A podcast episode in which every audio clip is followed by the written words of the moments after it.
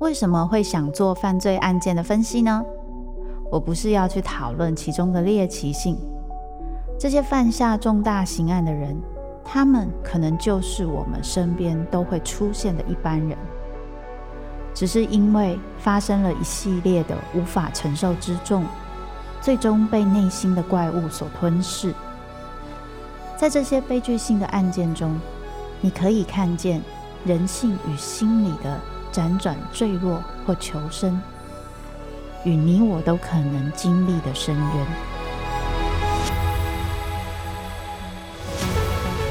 我是周慕姿，我的全新订阅节目《周慕姿读犯罪脚本》，被恶魔追逐的人，带你从心理学的角度探索人性的黑暗面，以及他们内心始终没说出口的挣扎。现在就到 Apple Podcast 以及静好听，搜寻。周慕之读犯罪脚本，被恶魔追逐的人。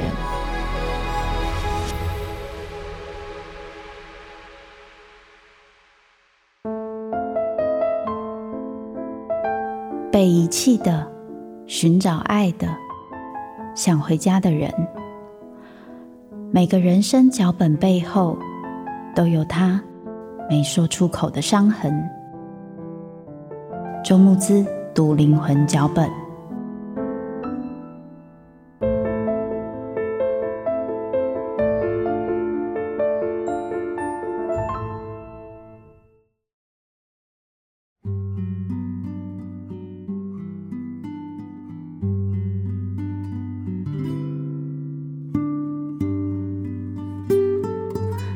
大家好，欢迎收听由静好听制作播出的节目《周慕姿读灵魂脚本》，那些人没有说出口的伤。我是主持人周慕姿，今天又到了蛮多人期待的灵魂树洞哦。我之前在灵魂树洞有遇到蛮多朋友哦留言，或是告诉我说他的故事可能有被我分享，或者是说，诶，他发现他在里面哦找到自己一部分。的灵魂的那种感觉，就是听到一些故事，他就觉得哇塞，自己好被同理，因为这个状态我跟他也很像。所以呢，这次的分享还是一样哦，我们会大概简单的说一下大家跟我分享的故事里面的一些内容哦，但是我可能不会讲非常清楚的细节，那是希望呢，在这里面可以让大家更容易去听到。感觉到，哎，这好像我也会很容易有这样的状态跟部分哦。好，那我们今天一样要分享三个故事。首先是 KK 的故事，KK 聊到自己是独生女哦，很多人都会说 KK 很孝顺，但是呢，妈妈却常常觉得自己很不孝。那因为呢，自己是单亲家庭，所以妈妈其实是一个人工作，把自己养大哦。但是呢，却发现妈妈好像在一些压力底下哦，有一些比较像强迫症的状态哦，但是一直都没有去求助。这个状态就是年纪越大的时候就越严重哦。后来呢，可能就已经完全没有办法出门啊、工作啊等等，都很不容易哦。在这样子的情况之下呢，KK 呢，他念大学的时候，因为考上了外地的大学。就离开了妈妈的身边，但是呢，当他离开妈妈身边的时候，一方面觉得很难过，另外一方面呢，却又有一点点松一口气的感觉。原因是因为发现妈妈她的强迫症，还有一些生活习惯哦。会让 KK 的生活变得很不稳定，包含没有办法维持干净的身体啊，不能洗澡啊，没有办法换干净的衣服啊，生活也可能常常因为这样子上学迟到等等的。但是因为妈妈又有一些状态，所以也不能太去规定或要求妈妈，所以他只能一直说希望妈妈尽量的配合他，或是他只能拜托妈妈可不可以尽量做到，但可能也是。没有什么办法哦。后来呢，KK 在大学之后呢，有回去跟妈妈同住哦。但是在那个同住底下，会觉得说，好像跟妈妈的关系哦，一直都没有办法很好，两边就是很像相爱相杀哦。一方面两边吵架，常常口气不好，然后就会冷战。冷战之后呢，KK 又会觉得说啊，好希望妈妈可以理我，于是就会哭着求她原谅哦。但是又在聊天的时候，又会很容易口气很差。在这一个状态之下，KK 也有自己的一个伴侣哦，但是。在这个伴侣的一些提议说啊，那你为什么不带妈妈去求助啊？带妈妈去看医生啊？他好难跟对方讲说为什么他没有办法。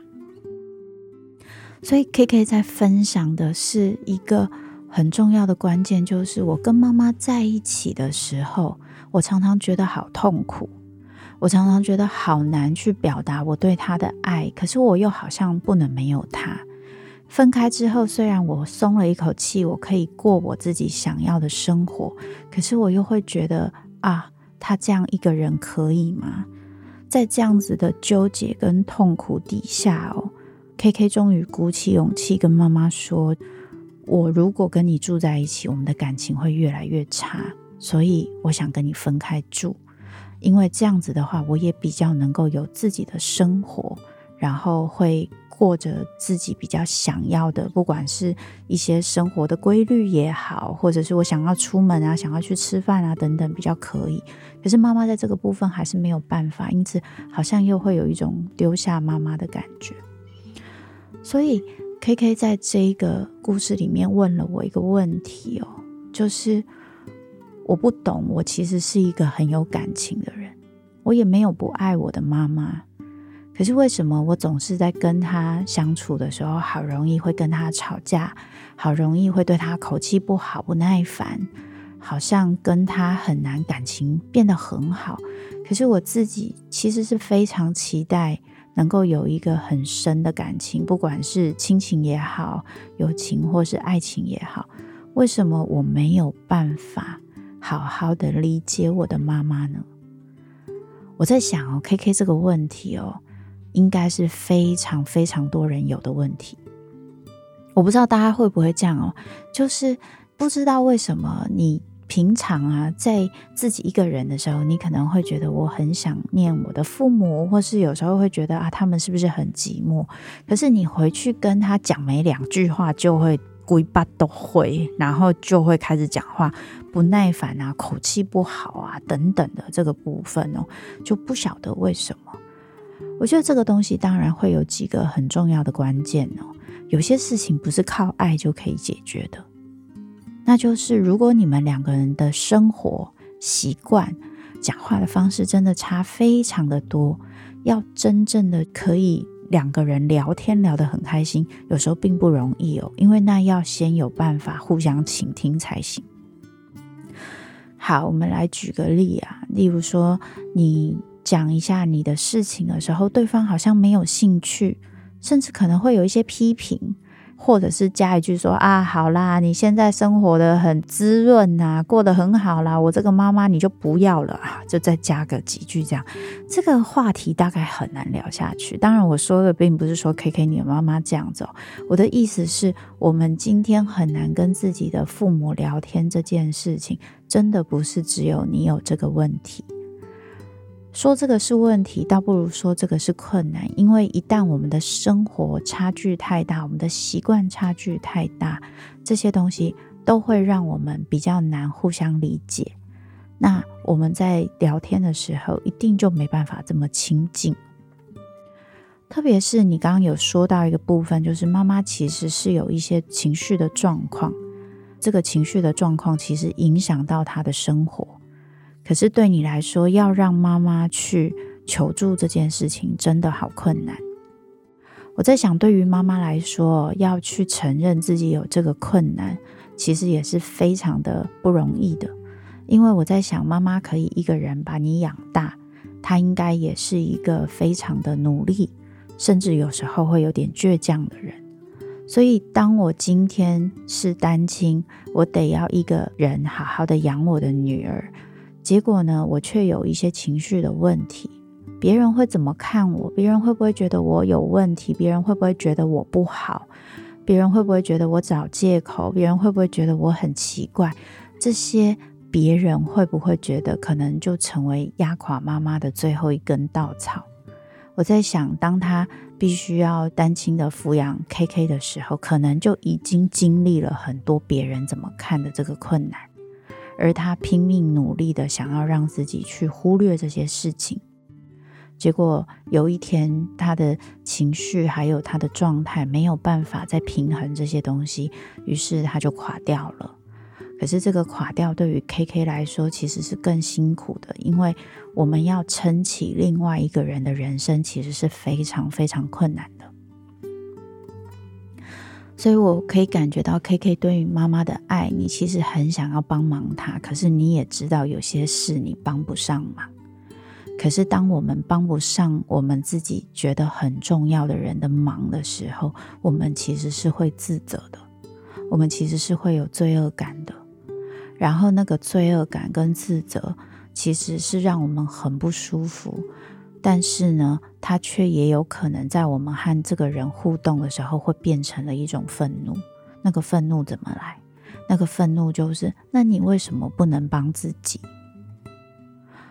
我不能帮你，因为你的生命、你的生活，我没有办法帮你过。我不能帮你，因为我如果要去。整个帮你的话，连我的生活、我的生命都会被拖垮。我不能帮你，因为我有自己想要实现的梦想，我有我自己想要做的事，我至少想要自己活好一点。可是我忍不住想，那我丢下了你，我就是自己一个人让自己过得比较好，我会有罪恶感的。我这样说，并不是说 KK 你做错事了，完全没有。我说的是，也许你心里有这样想过。然后，当我带着这个罪恶感的时候，我当然就会忍不住对妈妈生气。为什么你不想帮自己？我没有办法整个去帮你，你为什么不要努力看看？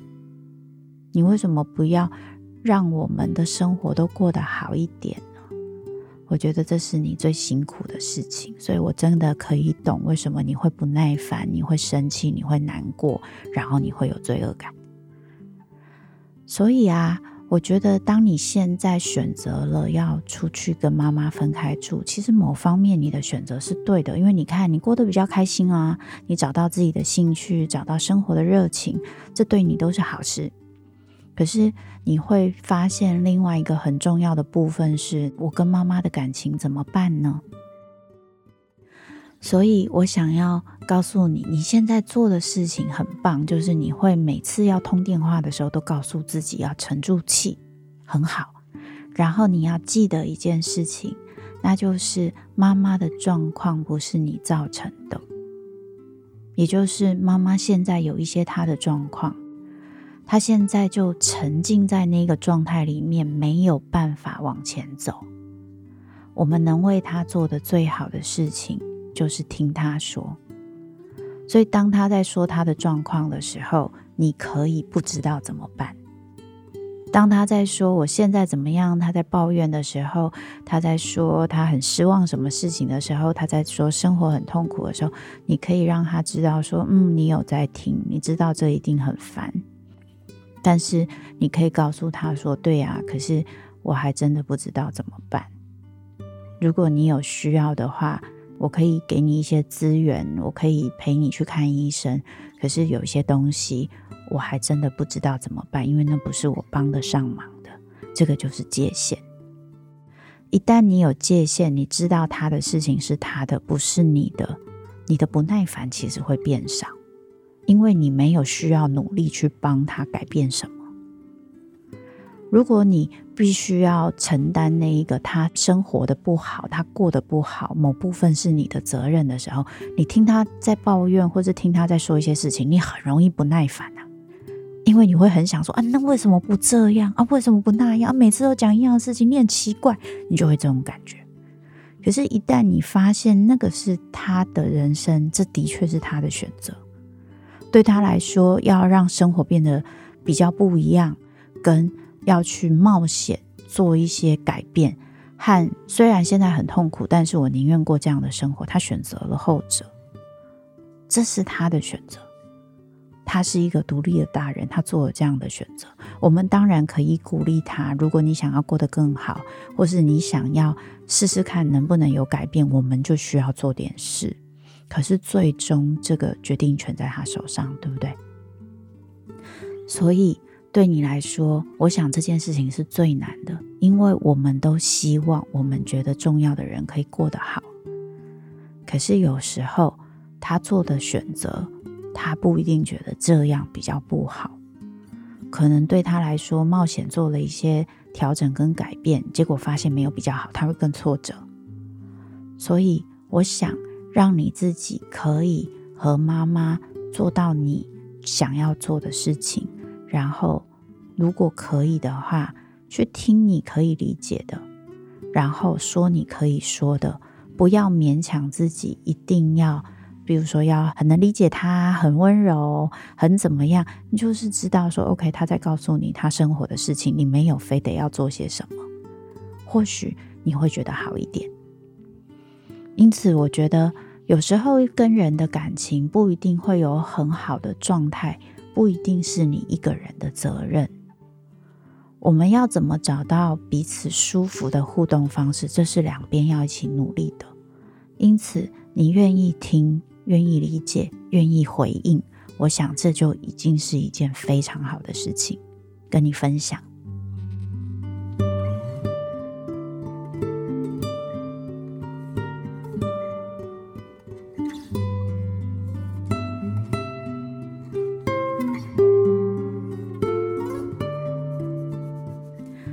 再来分享的是露西的故事。露西分享的是一个感情的状态哦，上一段感情其实谈了很久的恋爱哦，但是自己发现在这个关系里面是很焦虑的。不过所用的生存策略是比较像逃的方式，也就是把很多的感觉、不安、挫折呢，都往内心的深处压。以免自己表现出与对方期待不同的样子，我在想，这是很多逃避型心理的一个声音哦，都是用这样的方式让自己好过一点，也希望可以让对方好过一点。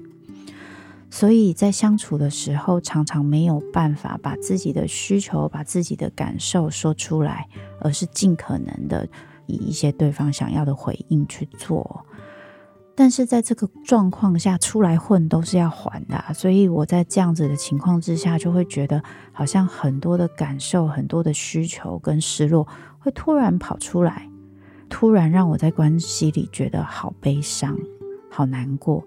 即使对方其实也给自己很多的幸福跟快乐，可是却会在某些时候觉得对这个关系哦，可能会有一些失望、难受，然后就会觉得很崩溃。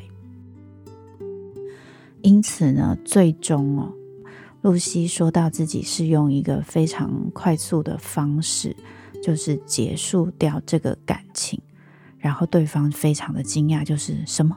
怎么了？为什么要分手的那种感觉。啊，这对露西也造成很大的压力，因为也会觉得自己做了不是很成熟的一个决定哦。但是后来呢，对方的生活也慢慢的步入轨道，而且过得更好，这也让露西松了一口气。这时呢，露西却发现了一件事。后来在过了蛮长的一段时间之后，露西有了新的恋情。在新恋情里面，她感觉到从未体验过的安全感，但此时却常常会想到前任的时候，只会觉得他很好，包含对方很贴心啊、付出，然后很好的互动啊，但是自己却亲手毁了这一切，并且伤害了对我如此重要的人。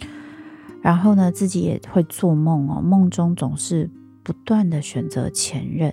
醒来的时候，觉得非常的脆弱又难过，因此理性上当然会知道说这是我们两个人互动下的结果，但情绪上还是会一直觉得是不是我做错的选择，我伤害了他，才会让我们这么久的关系最后导致这样的结局哦。因此，露西想问我啊，那我这样子不停的自责，而且不停觉得前任对我很好，去重播这样子的片段。到底为什么我要这样做呢？好，这个可能不是只有露西有这个问题哦，也就是有很多人可能都有类似的经验，就是我明明在跟前任在一起的时候，或是我曾在一个关系里面，觉得不是很满意，不是很舒服，可是呢，分手之后呢，我只会想到好的那个部分。然后呢，我还会不停的重播人生的走马灯，都是跑好的部分，很像是快乐回忆大剪辑的感觉。然后就会不停的觉得后悔，不停的觉得自己当时是不是做错事了。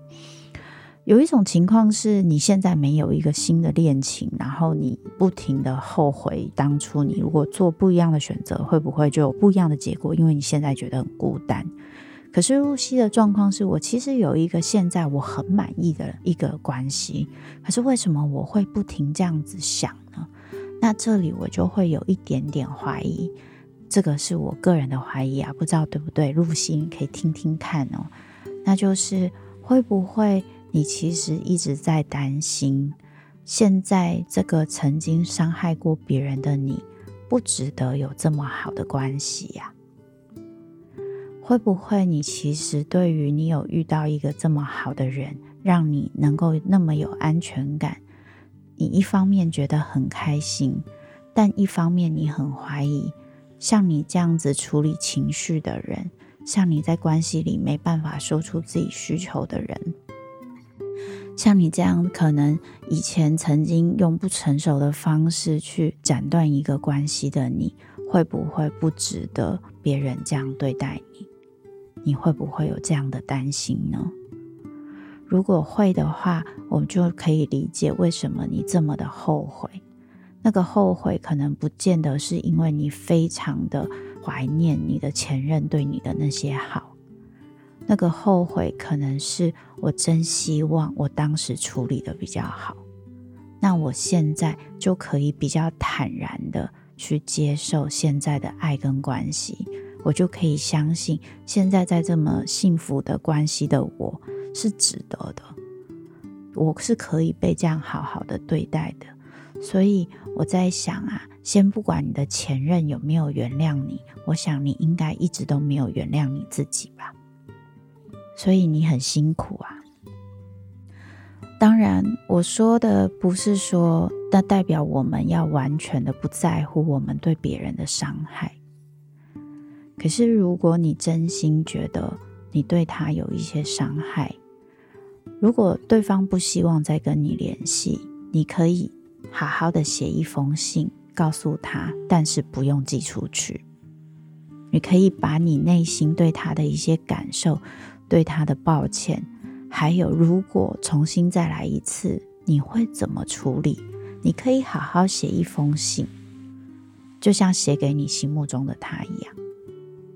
我想在写那封信的时候，你应该就会感受到有些事情你没有处理得很好，但有些事情你多希望他有发现，有些事情你也希望他是怎么处理的，因此你才能真心的感受到，哇，这原来真的是一个互动的结果。原来因为一些互动的状况，也让你不容易说出你自己的感受。这不是说他的错哦，是说你们两个会这么互动是有原因的。那么，如果是这样的话，会不会你就比较能够理解为什么当初的你会这么做？我们写这封信最大的目的不是跟对方道歉，因为你要先知道为什么你会做出这样的选择。要去承认自己当初是为了什么做出这样的选择，其实是很可怕的，因为你要面对你自己的脆弱、自己的恐惧，也有一些自我保护的部分。可是我们唯有去承认这些东西，我才会知道原来那个时候的我是这样的，是这么的脆弱，所以我做了这样的选择。那不是替自己找理由，而是我就知道原来。我其实以后可以有机会有其他的选择，然后我在什么地方处理得太粗糙，或是太伤害你的情感，我真的很抱歉。对方愿意听，你可以让对方知道；但如果他并不想跟你联络，这件事情就要留在你的心里，留在你的信里。因为如果我们今天为了让自己好一点去跟对方道歉的话，这其实也是一种自私的展现，因为我们没有考虑对方的心情，对不对？可是你能好好的让你知道你的道歉、你的抱歉是什么，这是帮助你以后不会再发生一样的事情，而这样就够了。因为我们每个人都有可能会做错一些选择，没有考虑到一些人的心情，因为你自己的状态，而这不是什么十恶不赦的事情。我们愿意懂，然后愿意调整，愿意往前走。而你仍然是值得被爱的那个人，祝福你。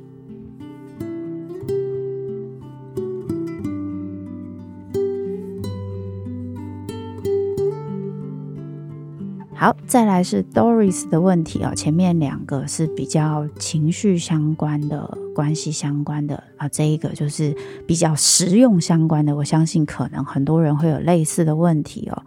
就是 Doris 聊到哦。自己有时候呢，会想要把一些事情规划好，比如说计划今天要做什么啊。但是呢，为了要把事情做完呢，就发现有些事情没有办法按照计划走，因为会突然出现一些突发的状况。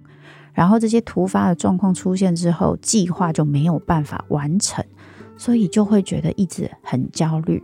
没办法放松，甚至原本想好要产出什么，却没有办法产出，或是想要吸收什么，想要看看书什么的，却没有办法吸收，就会觉得自己好焦虑，都没有按照自己的计划，就会觉得很痛苦。因此呢，问我说：“诶，我做这么多事情，可是感觉我好像都可以把它做好，而且又不慌不忙哦，就觉得好像。”很不错，就是要怎么样可以从这种焦虑的状态变成很从容呢？好，问我这个问题的话，哈，我就想告诉你怎么解决这个问题，就是因为计划会让你焦虑，那就不要计划。我这样讲很机车哦，就是之前大家可能有听那个我访问雪莉老师 MBTI 的那一集，有兴趣的朋友可以去听听看哦。像我的个性哦，是一个很不适合计划的人。我如果计划了事情没有做完哦，我会觉得非常非常的烦。可是有一些人是相反哦，像有些人是他很需要计划，就大家有兴趣也可以去听听，就是御姐爱有访问我一集哦，他就是属于要计划的人，他不计划他就会非常焦虑。我是计划了，我就会非常焦虑。所以第一个是你要先认识你是一个怎么样的人。那你们说，哎，老老师你不计划，那你事情怎么做出来？对，我没计划，但我有死线，死线就是别人给我的死线。比如说我的制作人就知道，好，我知道我每个月一定要录一集，比如说犯罪脚本，每次要录犯罪脚本，我会有一些我对自己的要求，然后我就会读很多书，然后可能就会先很开放的看很多的案件。到最后一个礼拜的时候，我就会看到那个死线，就想说好啦，要慢慢收纳啦。收纳的意思就是要开始决定到底要讲哪一个。到要录的前三天，我可能也还没决定，可能都还两三个案件在想到底要讲哪一个。然后呢，我会到要录的前一天才会真正决定要讲哪一个，然后把。剩下的心理相关的一些理论啊、资讯补足之后，我才会把大纲写出来。所以我在想啊，我的制作人不知道会不会压力很大，但是我在想，一开始他可能觉得压力很大，这死小孩东西还是不给我出来，因为他是一个非常计划型的人。但后来他慢慢发现啊，反正他最后还是会把东西出来，真是太好了呢。所以我觉得他现在也越来越放心了。所以我在分享这个经验，是在说。我这个制作人面对我的状态，就是他越来越了解我是一个什么状态的人，他就不会这么焦虑。所以你知不知道你自己的状态呢？如果你是一个很需要计划的人，那怎么样计划会让你比较帮得上忙，而不是让你很焦虑？这件事情很重要，因为也许你是一个需要计划的人，可是你的计划不是要做得这么细。或者是不是要做的标准那么高？有些人呢，习惯了一做计划，例如说接下来是年底了嘛，大家就会开始啊，新年新气象，我们要做一下计划。比如说，我希望我可以读完五百本书哦，太多了，五本书哦，这个就可以。就是你的计划可能最好是是你最底线的执行。这个计划就是我今天一定要做什么，然后这个事情没有很多，就一定要做的事情把它列出来，剩下就是多余的。就是有点像有必修跟选修，有没有？必修就是你没修完你不能毕业，选修就是你修了就算赚到的。如果你是一个很习惯计划的人，可是你发现你标准常常太高，我建议你先把必修写出来，剩下就是有一些啊、这个是就是有点像 priority 这样子哦。那这个事情做完之后，这些有做到就是顺便，我自己。的性格是，如果我有一定要做的事情，因为我有死线嘛，我今天一定要把什么事情做完，我就会把那个东西写在行事历上。但是其他的事情呢，我会觉得说，哦，这个东西有时间可以看一下啊，有看就看，没看就算了。我其实蛮常这个样子的。那如果你对自己的标准很高的时候，你可能就不一定可以接受这样。可是你如果不接受这样的时候，你就会开始焦虑嘛。那这个部分就会很辛苦，因为你也开始发现一件事，就是你焦虑的时候可能会比较急躁啊，讲话会比较快啊，然后会没有耐心等等，然后就会一直都处在压力的状态。你也会发现你很难吸收一些东西，还有你必须要留意，你是不是一个很需要自己放松跟休息时间的人？像我就很需要。我自己的工作常常要跟人互动，可是我发现我是一个非常需要自己一个人的时间。然后呢，我常常这个时间都是在早上，所以我发现如果我这段时间因为早上的工作太多，以至于我常常必须放弃那一个小时的休息时间，我就会常常会紧北送。然后那一个礼拜状态就不是太好，就会有一种人生很绝望、悲从中来，为什么我一直在工作的那个感觉。那我就要留意啊，那我好像最近比较少留一点时间给我自己，我就会开始调整我的一些工作内容。我建议你也需要去观察你自己是不是需要给你自己一点这种放松的空间跟时间。最后，我给你一个小分享。那就是你发现你会有比较焦虑的行为，怎么样先快速的做一个调整？首先，你如果有留意到你的讲话变得比较快，或是压力比较大，就先做个深呼吸。我会建议你平常没事的时候，最好就可以做个三到五分钟的一个放松练习，就是做深呼吸。在家里有空的时候，Netflix 啊，或者是 YouTube 都有一些听了那个音乐，就说阿法波，然后你开始听，你会开始觉得你的灵魂就像在宇宙中飘荡一样，大概这种感觉。然后呢，你就开始做深呼吸放松的练习。平常如果你有做，你压力一来，你做深呼吸，它就会很快进入那个状态，就会让你比较快放松。这是一个。另外，如果你发现你讲话变快，就开始放慢你的讲话速度。如果你发现你跟别人讲话的时候，别人讲话很快，会让你紧张，你就让你自己跟他的回应变慢，他会跟着你一起变慢。这个是我们在做咨商非常常使用的方法，因为我也是一个讲话很快的人。我以前讲话非常快，就你们看我现在讲话可以变得那么慢。我自己在听 podcast 的时候觉得，哦，受不了，我要一点五倍速，怎么那么慢？可是这个东西是可以练习的。你讲话一慢，听起来就不慌张。然后你越觉得你紧张的时候，你越可以提醒自己做这件事情，你就会慢慢稳定下来。当你发现你变得比较没耐心的时候，先不要讲话，你先稍微问问自己说：“等等，现在我为什么没有耐心？我在急什么？这件事情有这么重要吗？还是其实还好？如果这件事情很重要，那我可以怎么做？先让自己回应自己的状态，然后慢一点，这些东西都是会有帮助的。”所以这些小方法跟你分享，希望对你有帮助喽。也希望对各位，如果你觉得有的时候你会有点焦虑的朋友，可以试试看这些方法，对我自己是蛮有帮助的。好的，今天的灵魂树洞就分享到这里喽，感谢各位的收听，希望大家持续锁定由静好听制作播出的节目《周木之读灵魂脚本》，那些人没有说出口的伤。并下载静好听 APP，我们下次再聊。